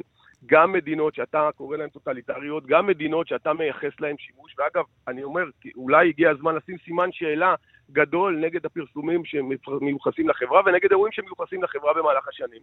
כמו שראינו שבמקרה האחרון, מה שהתפרסם נגד החברה לא נכון, אז אני, קחו בחשבון... לא עשו, לא עשו, לא עשו. שימוש רע מאוד בטכנולוגיה שלכם? בשום מקום בעולם? אנחנו פרסמנו שעשו שימוש בשבעה מקרים בהיסטוריה, ב-12 שנים עשו שבעה, ש... אה, בשבעה מקרים שימוש לרעה במערכת. א', שימוש לרעה זה אומר שימוש בניגוד לרישיון ייצוא שלנו. Mm-hmm. שתיים, המקרים האלה מוכיחים בדיוק את מה שאנחנו טוענים. אנחנו טוענים שהיוצא מן הכלל מוכיח את הכלל. אנחנו מוכרים את המערכות האלה למדינות ברחבי העולם, לגופים, לגופי אכיפת חוק במשך 12 שנים. אז היו מקרים חריגים. אגב, למה באים בכלל בטענות לחברה? כי צריך ללכת לאותן מדינות ריבוניות שנמכרות עם רישיון, תחת רישיון של מדינת ישראל, בהסכמים מסודרים, ולשאול אותם למה הם עשו, איך הם עשו, ומי שעשה משהו לא בסדר צריך לפגוע ולהעניש אותו, ולפגוע ולעצור אה, אה, את הרישיון שיש לו אה, ולסגור את המערכת כפי שעשינו. אבל זה לא קשור לחברה, זה לא נגד החברה, ואני, ואפשר לשאול עוד שאלה. אותן מדינות שאתם תוקפים, זה אותן מדינות שאנחנו... אה, חשבתי שאנחנו, אם אפשר לשאול עוד שאלה, אז קלמן כבר... עכשיו התור שלי לשאול. קלמן כבר התכונן לשאול שאלה, ואז מסתבר שגם אתה שואל את השאלות. לא, אה, אה, דיברת לפני זה על הנזק שנגרם לחברה מהפרסום האחרון. איימתם גם לתבוע את כלכליסט. אתם מתכוונים להגיש תביעה? תמתינו בסבלנות, ואני מניח שגם הנושא הזה יתברר, אבל ללא ספק, אנחנו נעמוד על זה שמה שנכתב כנגד החברה אה, השקרים שנכתבו כנגד החברה והמידע השקרי, הלא נכון, שלא נבדק אה, אה, ופורסם ועשה נזק בעובדות הבסיסיות, עשה נזק ל-800 עובדים, לבני משפחות שלהם, לאנשים שמכירים את החברה, הנזק הזה יתוקן. עוד נקודה אחת, אתם הייתם מעורבים, ממש, רואה את זה כל מי שקרא את הדוח של עמית מררי, בבדיקה הזו, נכון? תשאל את אה, עמית אורי. לא, קראנו שנינו את הדוח. אתה גם יודע מקרוב, אבל אני רק מהדוח. אני לא מתכוון להתייחס לקשר שלנו עם משרד המשפטים. לא, זה כתוב, כתוב, זה, זה דוח שפורסם. למה אני שואל את זה? כי אני שומע אותך מדבר בכאב גדול על הנזק הגדול שהפרסום של כלכליסט גרם לכם, ל-NSO. ואני תוהה אם אין פה איזה ניגוד עניינים, שאתם, אחרי שהפרסום הזה גרם לכם נזק כל כך גדול, הולכים ועם חלק מהצוות שבודק האם הפרסום הזה נכון או לא נכון. אז בואו נסדר רגע. אנחנו, החלק, אנחנו לא הצוות הבודק, אנחנו הצוות שמנגיש את מה שצריך להנגיש לצוות הבודק. כחלק מאותה יצרן הטכנולוגיה. אבל בלי ההנגשה שלך, הצוות הזה אין לו מושג, אין לו מושג מידיו ומרגליו. קודם כל, הצוות יש מושג עם ידיו ומרגליו, מומחים גדולים מאיתנו. כן, אבל בסוף הם צריכים להיכנס ולקבוע אם היה או לא היה. אתם. קלמן, אתם מפרסמים במשך, באמת, במקרה הזה בחודש האחרון, על סמך פרסום עיתונאי, פתחתם מהדורות, סגרתם עוד מהדורות. אז אי אפשר ב- להיות עם, עם, עם אמות מידה שונות. פעם אחת, כל עיתונאי הוא הכי גדול לסייבר וטכנולוגיה. אני אגיד, כי לא יכול להיות שפעם אחת כל עיתונאי שמפרסם משהו הוא מומחה הכי גדול לסייבר וטכנולוגיה, ומצד שני צוות של משנה ליועץ המשפטי לממשלה, של אנשים מהשב"כ ומהמוסד, אנשים שזה המקצוע שלהם, שנים עושים את זה, פתאום אנחנו מערערים, כן... לא, אני לא יודע אם הפרסום של תומר גנון נכון או לא נכון, מהרגע הראשון לא ידעתי וציטטנו את מה שהוא אמר, אבל לפחות אני יודע שלתומר גנון, אני לא יודע על איזשהו ניגוד עניינים או איזה עניין אישי שיש לו כאן. כאן... גם לנו אין...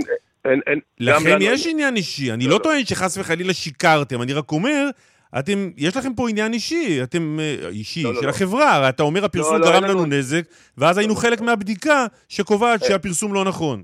שנייה, אז בואו נסדר. א', אין לנו שום עניין אישי.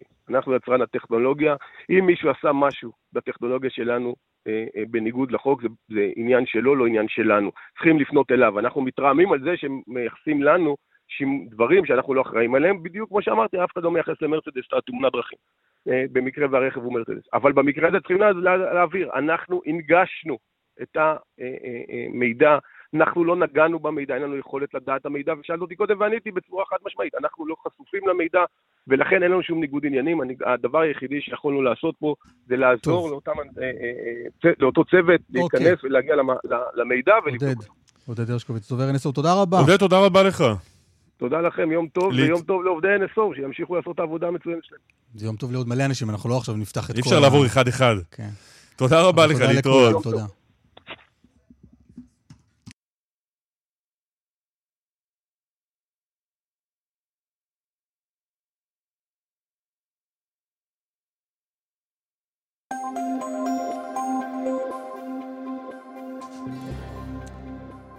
דרך שש דרומה עמוסה משער העמקים עד מחלף עין תות וממחלף נחשונים עד בן שמן.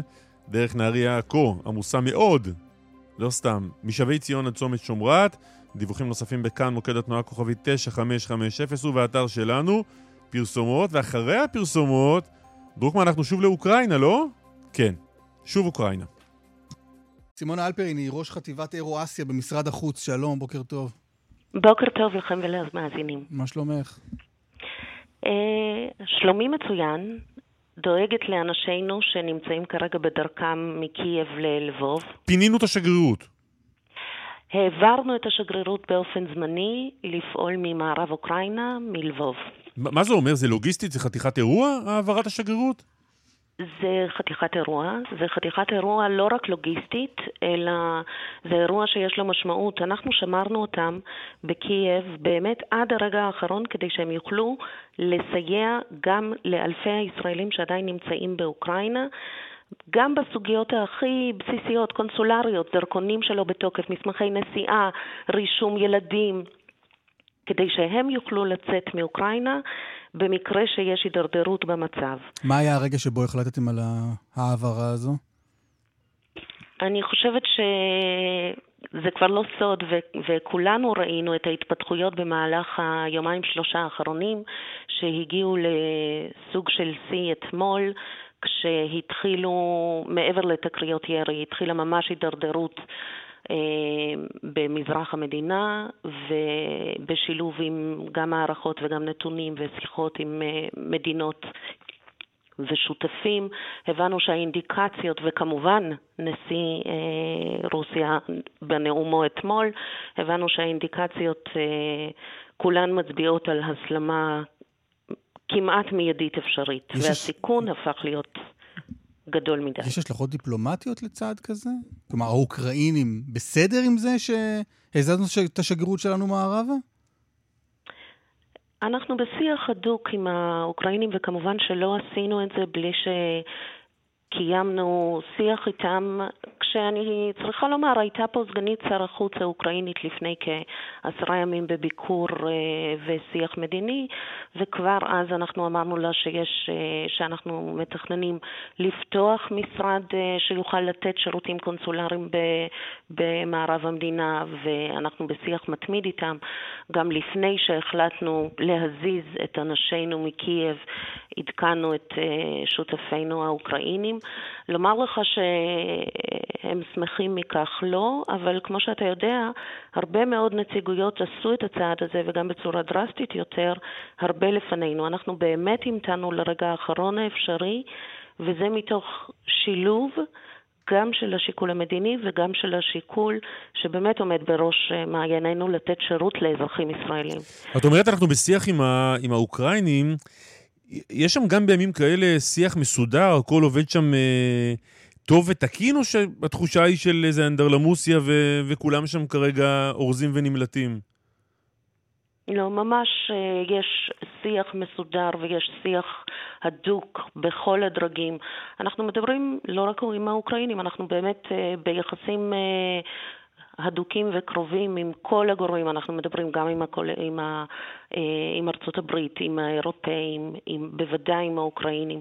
אין תחושה של אה, אנדרלמוסיה, יש, אה, יש שיח הדוק, אנחנו יותר מזה, אנחנו גם הצענו להם גם לפני uh, שהמשבר התפתח ברמה הקשה, ושוב, כעת גם סיוע, גם ברמה הומניטרית, גם בהיבטים אחרים.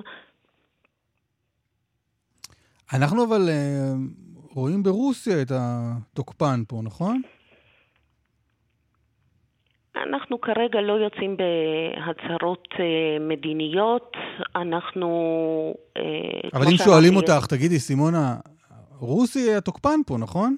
מה את עונה? כמו שאמרתי, בשלב הזה אנחנו נמצאים ממש בדקות אלה בהערכת מצב שאני יצאתי ממנה על מנת לשוחח איתכם. אנחנו מנתחים את הסיטואציה. אנחנו אה, בוודאי שעדיין מקווים, ואני רוצה לצטט גם אה, התבטאויות שהיו ממש אה, אמש במהלך הלילה ואפילו הבוקר, שעדיין יימצא, תימצא הדרך לעצור את ההסלמה וההידרדרות ולחזור לפתרון אה, דיפלומטי. אבל אני רוצה מאוד ברשותכם לנצל את השיחה הזאת ולומר לאותם אלפי ישראלים שעדיין נמצאים באוקראינה, ברחבי המדינה, גם במזרח, גם בקייב, גם במרכז, ולבקש מהם ממש עכשיו לעשות את פעמיהם ולצאת מהמדינה. כרגע אפשר לעשות את זה גם בטיסות, גם בדרך יבשתית, מעברי הגבול פתוחים, ומי שזקוק לסיוע קונסולרי, מי שזקוק למסמכי נסיעה, המשרד שלנו בלבוב יכול להעניק להם את הסיוע הזה. דיברת על השיח עם האוקראינים, אנחנו בסך הכל בקשר טוב גם עם הרוסים. ספרי קצת איך מתנהל ה... איך מתנהלת הדיפלומטיה הזו כשאנחנו ביחסים טובים עם שני הצדדים ומנהלים איתם דו-שיח כששניהם אחד על השני? אז אה, אמרת נכון, ואנחנו באמת במצב מאוד ייחודי, אחת המדינות היחידות שיש לה שיח קרוב והדוק גם עם הצד הרוסי וגם עם הצד האוקראיני. אה, חשוב לזכור, ישראל היא לא צד לסכסוך. ישראל היא מדינה שיש לה יחסים קרובים וטובים גם עם רוסיה, גם עם אוקראינה. מהרבה בחינות רוסיה היא אפילו שכן שלנו מצפון, ו, ואת השיח הזה אנחנו ממשיכים ומקיימים בערוצים מדיניים. אני כמובן לא יכולה לפרט על מה נאמר במסגרת אותו שיח. מה נאמר אבל... במסגרת הדו-שיח? זה מעניין. אני שמחה שאתה שואל, ובדיוק אחרי שאמרתי שאני בטוחה שתקבל בהבנה גם אתה וגם המאזינים, שאני לא אוכל לחלוק מה נאמר... אנחנו היינו מקבלים בהבנה, לדעתי המאזינים פחות. סימון, את מדברת כמו, לא יודע, דיפלומטית. כן. זה מוזר, לא? אולי תנסי לחשוב על הכיוון המקצועי נכון? הזה. כן. חשבת פעם? חשבת פעם על זה? כן, זו עבודה שיכולה להתאים לך. אני אנצל את הפלטפורמה ואני אומר שזה כיוון שבחרתי בו לפני 27 שנים, ואני ממליצה לכל מי שרק שואל אותי. לא, זה לא טוב, זה לא טוב. אנחנו נאבד פה את המרואיינים, אף אחד פה לא יענה לשום שאלה, זה לא, זה לא טוב. תתמקדי, את עושה את זה טוב, תמשיכי עם זה, אל תגייסי אחרים. לא צריך למשוך עוד אנשים כן. לכיוון הזה. אני רוצה לומר לכם, בלי ציניות, אין שום תחום באמת מקצועי שהיה אפילו מדגדג את קצה העניין, הציונות, השליחות שהתחום הדיפלומטי נותן. אני רק חייב אבל עוד שאלה באמת ברצינות לסיום. Uh, יש שלב שבו גם uh, את השגרירות במערב uh, כן. אוקראינה אנחנו נחזיר לארץ? אנחנו לא מתכוונים לפנות את השגרירות במערב אוקראינה, ממש לא. ואם לומר ברצינות, אז ישראל היא מהמדינות היחידות שכששגרירויות זרות התפנו, גם מקייב וגם מאוקראינה בכלל, ישראל תגברה את הצוותים שלה, וממש עכשיו, בדקה זו, בעוד כשעתיים, הצוות מקייב אמור להיכנס ללבוב, ואנשים נוספים נמצאים בכוננות כדי להגיע לשם, למקרה שנזדקק כדי לנהל אופרציה, בין אם זה ברמה המדינית, התקשורתית, אבל במיוחד לסייע לאלפי הישראלים שנמצאים שם לצאת. סימונה אלפרין, ראש חטיבת אירואסיה במשרד החוץ, תודה, תודה רבה. תודה רבה, תודה. תודה לכם, יום טוב. יום טוב. לדעתי הרוסים, איך שהם נכנסים לקייב, דבר ראשון חותכים לכיוון השגרירות הישראלית. חס וחלילה. לא, אין שם אף אחד. אה, חשבתי שאתה אומר, מגיעים לקייב, רואים שאנחנו לא נמצאים, וחותכים לכיוון השגרירות הישראלית. אה, לא, לא, לא, לא, בקייב, אתה יודע, הם מחפשים דברים מעניינים. כן. לא? אנחנו ואמריקאים. כן. נחמד דווקא, לא הספקתי לטייל באוקראינה. אני מרגיש שה... כן, אתה מרגיש חסר לך?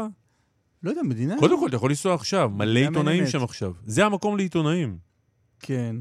עוד רגע כבר... אה, למרות שאני צופה לא. בהם בטלוויזיה, אה, ובכל לא. פעם שאני צופה... זו לא העונה. במי מהאנשים... לא העונה. אני שם עוד סוואצ'ר כן. בסל הספה. מאיה רכלין, היא כתבת חדשות החוץ, שלום. שלום, בוקר טוב. לא נדבר איתך על uh, רוסיה-אוקראינה, אלא דווקא על uh, ארה"ב של אמריקה. מה זו הרשת החברתית הזאת שדונלד טראמפ מקדם? כן, קוראים לה Truth Social, רשת האמת. Uh, ואתמול ממש הייתה, אפשר לומר, השקה שקטה. טראמפ אולי לא קיווה שהיא תהיה השקה שקטה, אבל כך יצא השקה שקטה ומקרטעת. כבר אחרי השישה בינואר, אחרי אירועי הפריצה לקפיטול, כשהחשבונות של הנשיא לשעבר נחסמו, הוא הבטיח שהוא הולך לצאת עם אה, רשת חברתית כזאת שבה הוא יוכל לפעול, אה, והנה זה קורה. עכשיו זה אה, שלו? מדווחים... בגדול זה שלו, כן. הוא, הוא הולך... הוא היזם? הוא היזם? הוא הבעלים? הוא... הוא הבעלים, אני לא בטוחה שהוא המממן היחיד, נראה לי שכן, אבל, והוא כנראה שלא המפתח, כן? כי uh, יש שם כנראה, הוא, יכול להיות שהוא המפתח, כי מדווחים על הרבה מאוד בעיות כניסה, אנשים מנסים להוריד את האפליקציה ולא מצליחים, אתם יודעים שאתם מקבלים כזה קוד uh, אישור לטלפון, כן. אז אנשים מתייבשים שם שעות, עיתונאים ניסו להיכנס ולבדוק מהם uh, תנאי השימוש באפליקציה הזאת, אם, אם יש עילה להדחה של מישהו או חסימה של מישהו מהרשת החברתית החדשה, והם לא הצליחו אפילו להיכנס להוראות השימוש, כמה אנשים כבר, כמה אנשים כבר בפנים, אנחנו יודעים? Uh, הם לא פרסמו את הפרטים, אבל כנראה שמעטים מאוד, כי באמת הם לא כל כך מצליחים. אבל לפי מה שאומרים מטעמו של טראמפ, בחודש מרץ האפליקציה הזאת הולכת להיות מוכנה לשימוש, וכנראה שאז הם באיזה, יעשו מתי, איזשהו... מתי? סוף uh, מרץ. אה, כי אני, כי אני פרסמתי שם פוסט, ואף אחד מכם לא עשה לי לייק.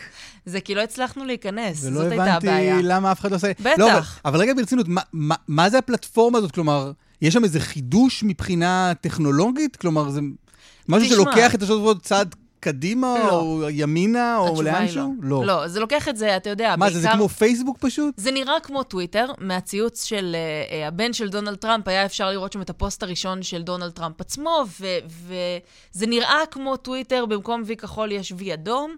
ובגדול המטרה של הרשת החברתית הזאת היא לתת במה חופשית פוליטית לכל הצדדים בלי לצנזר אף אחד. כי אחרי שחסמו את טראמפ מהטוויטר, הרבה מהתומכים שלו באו ואמרו, זאת חסימה שהיא על רקע פוליטי, מצנזרים פה אנשים על הדעות שלהם, והאפליקציה הזאת, הרשת החברתית הזאת, באה ואומרת, אנחנו ניתן פתח לכולם. עדיין לא ברור מה הגבולות, כן? יכול להיות שמישהו יסית לרצח ועדיין ישאירו אותו ברשת החברתית, יכול להיות שמישהו יקרא לפלישה לקפיטול 2 ועדיין ישאירו אותו שם, יכול להיות. אנחנו לא יודעים, כי כמו שאמרנו, אנשים שניסו לבדוק מהם התחומי אה, אה, מותר ואסור של הרשת החברתית לא הצליחו להגיע לשם, כי הדף עוד לא עובד. לא, זהו, אני, אני נכנסתי עכשיו, בזמן שאנחנו מדברים, וכתוב לי... אה, הצלחת להוריד את זה? אני לא הצלחתי. לא, קודם לא. כל זה רק, זה רק למי שיש לו אייפון, לא? אני, יש לי אייפון ולא הצלחתי למצוא את לא, זה. לא, אבל דרך, המ... דרך ה-PC, כאילו, mm. דרך המחשב, אני, כתוב לי access denied. Uh, the website is using a security service to protect itself from online attacks. לא נותנים לי להיכנס.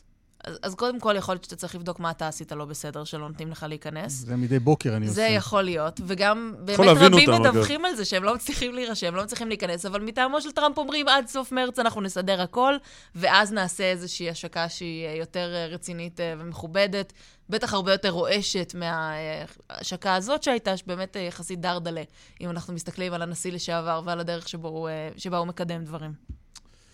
יפה, טוב, רק שיזמינו אותנו להשקה. נקווה, בטח יש שם מרצ'נדייז שחבל על הזמן. מה לובשים להשקת uh, היישום? קודם שיזמינו אותנו, אחרי זה נתלבש. מאיה רחמים, תודה רבה. תודה, מאיה. תודה.